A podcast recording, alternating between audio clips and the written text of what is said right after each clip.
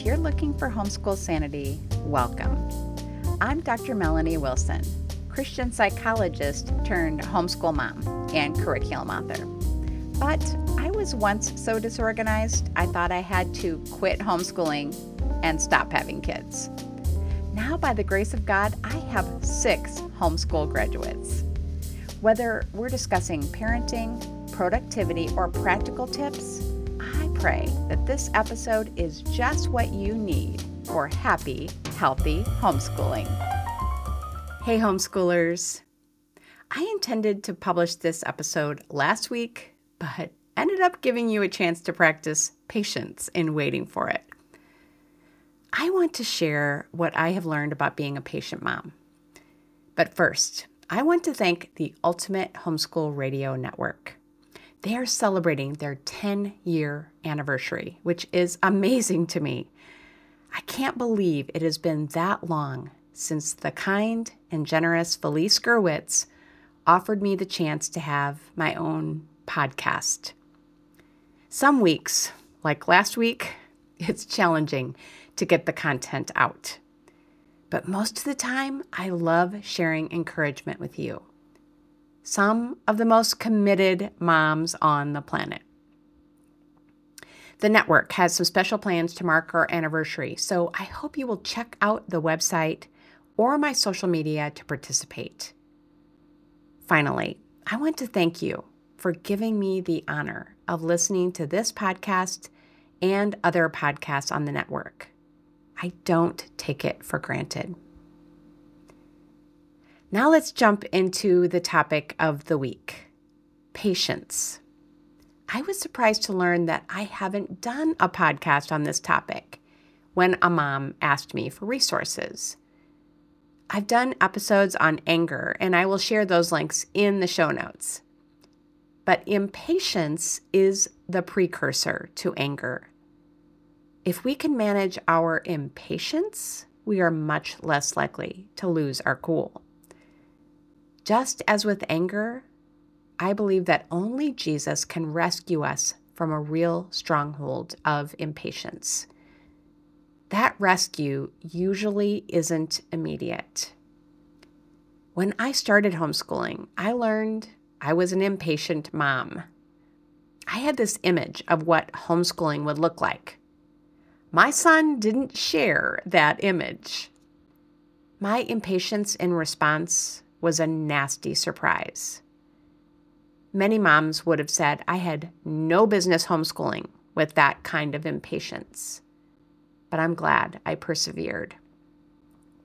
Homeschooling was the fire that God used to refine my patience. I think we can cooperate with God to develop patience. I'm using the acronym PATIENT to share how.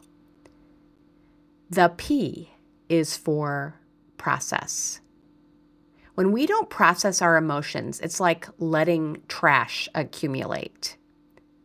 Soon it will overflow the container. We'll have a blow up.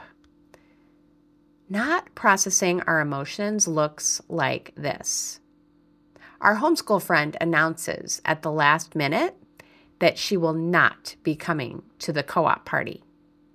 She's getting her hair done. You are not happy about that, but you push aside that unhappiness because you have a party to get ready for. You also didn't sleep well because your husband says there is a chance he will be laid off. You're tired and you're worried but it's too upsetting to think about. So you focus on the party. If you don't process those emotions, though, where will your patience be? If another friend forgets to bring the paper goods, or your child drops a jar of pickles on the floor. Processing our emotions doesn't have to take a lot of time, and it is unlikely to make us feel worse. It can simply be a matter of praying about how you're feeling, truth journaling, or talking it out with someone. In a household of eight, we had to take out the trash daily. If you're working to overcome impatience, I recommend processing your emotions daily too. As we process, we realize that there are steps we need to take to deal with the things that are bothering us that can prevent negative emotions from occurring in the future.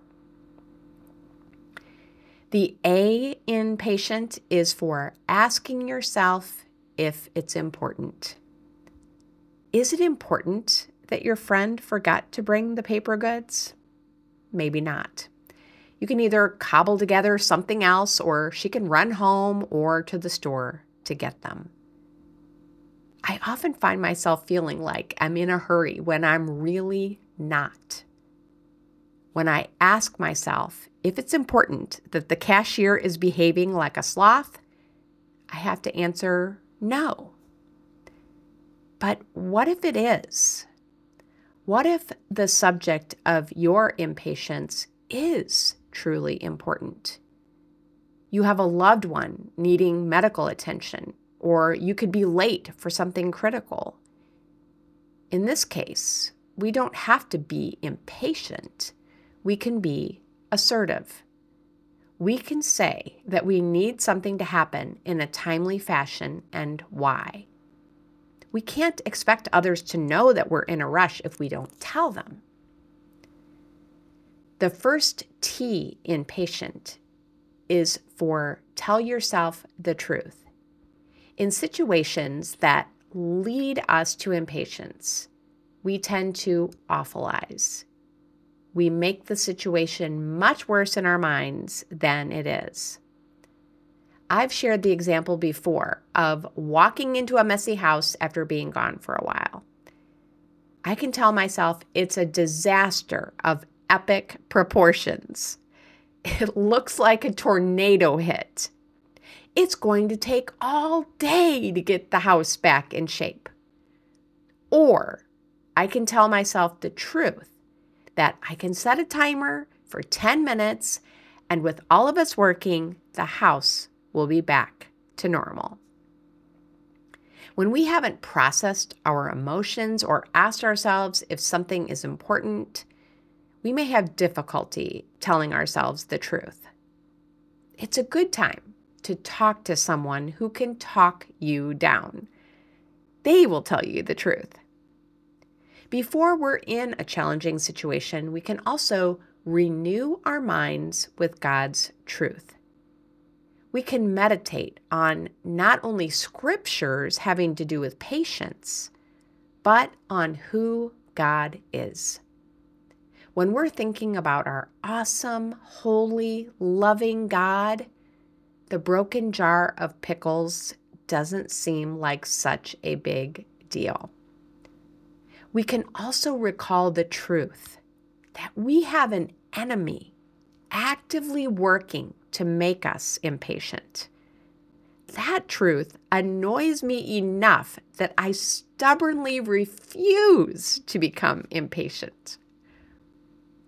The I impatient is just what it sounds like I. In other words, we're more likely to be impatient when it's about me, myself, and I. We are doing the JOY acronym backwards as YAJ.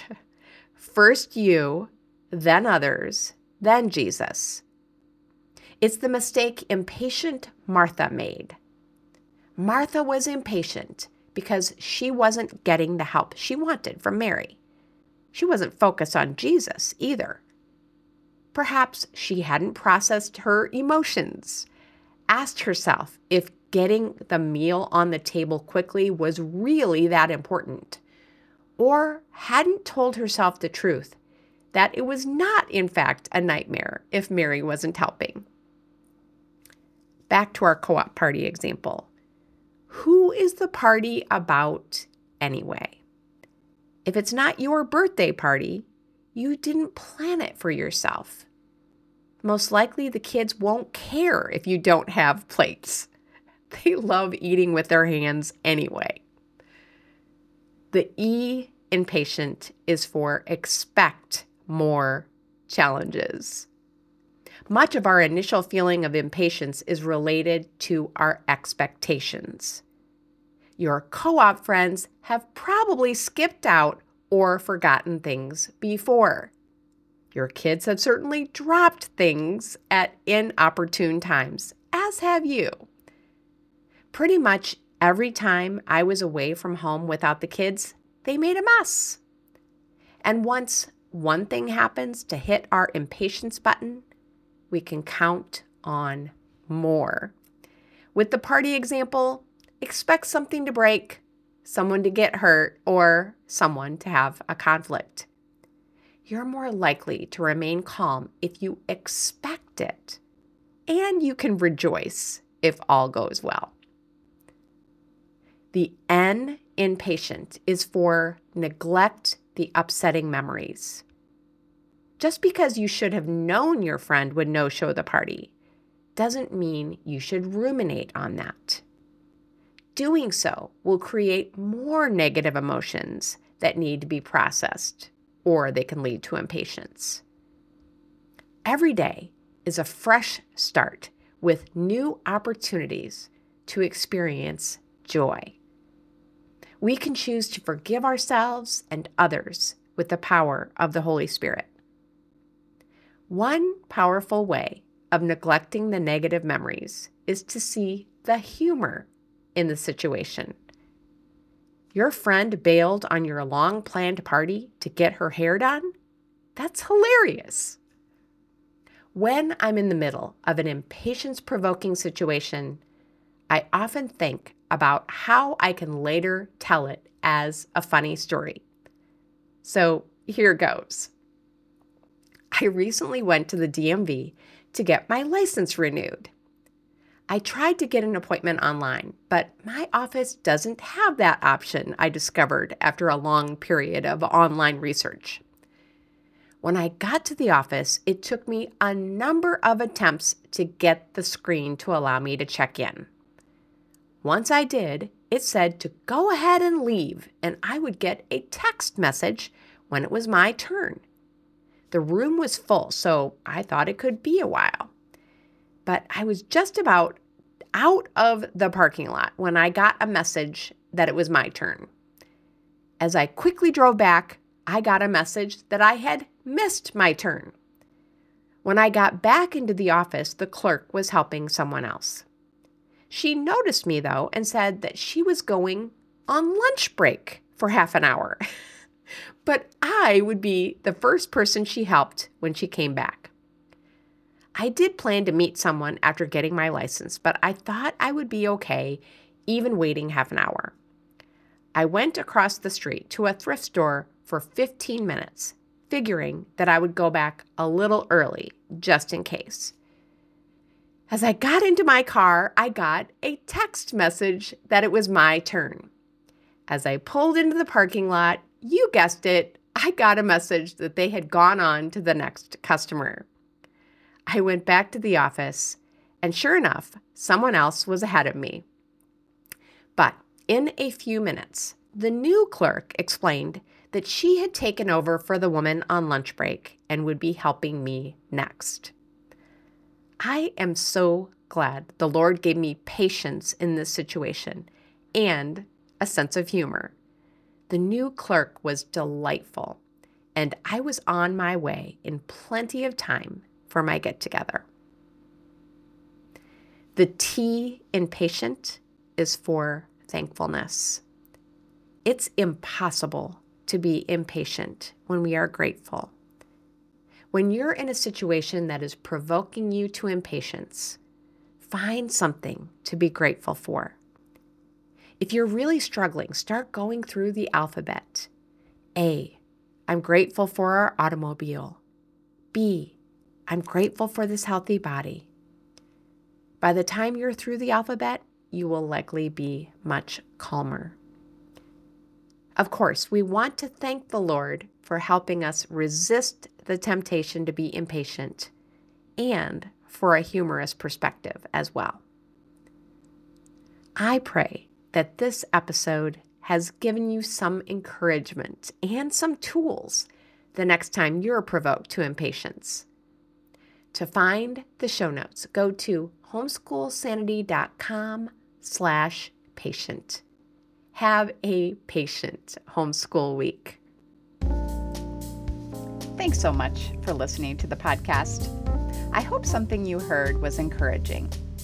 If you have a personal question to follow up, don't hesitate to message me. I'm at Homeschool Sanity on social media. Be sure to check my free resource page at homeschoolsanity.com slash resource and find Sanity Saving Curriculum at funtolearnbooks.com. This has been a production of the Ultimate Homeschool Radio Network.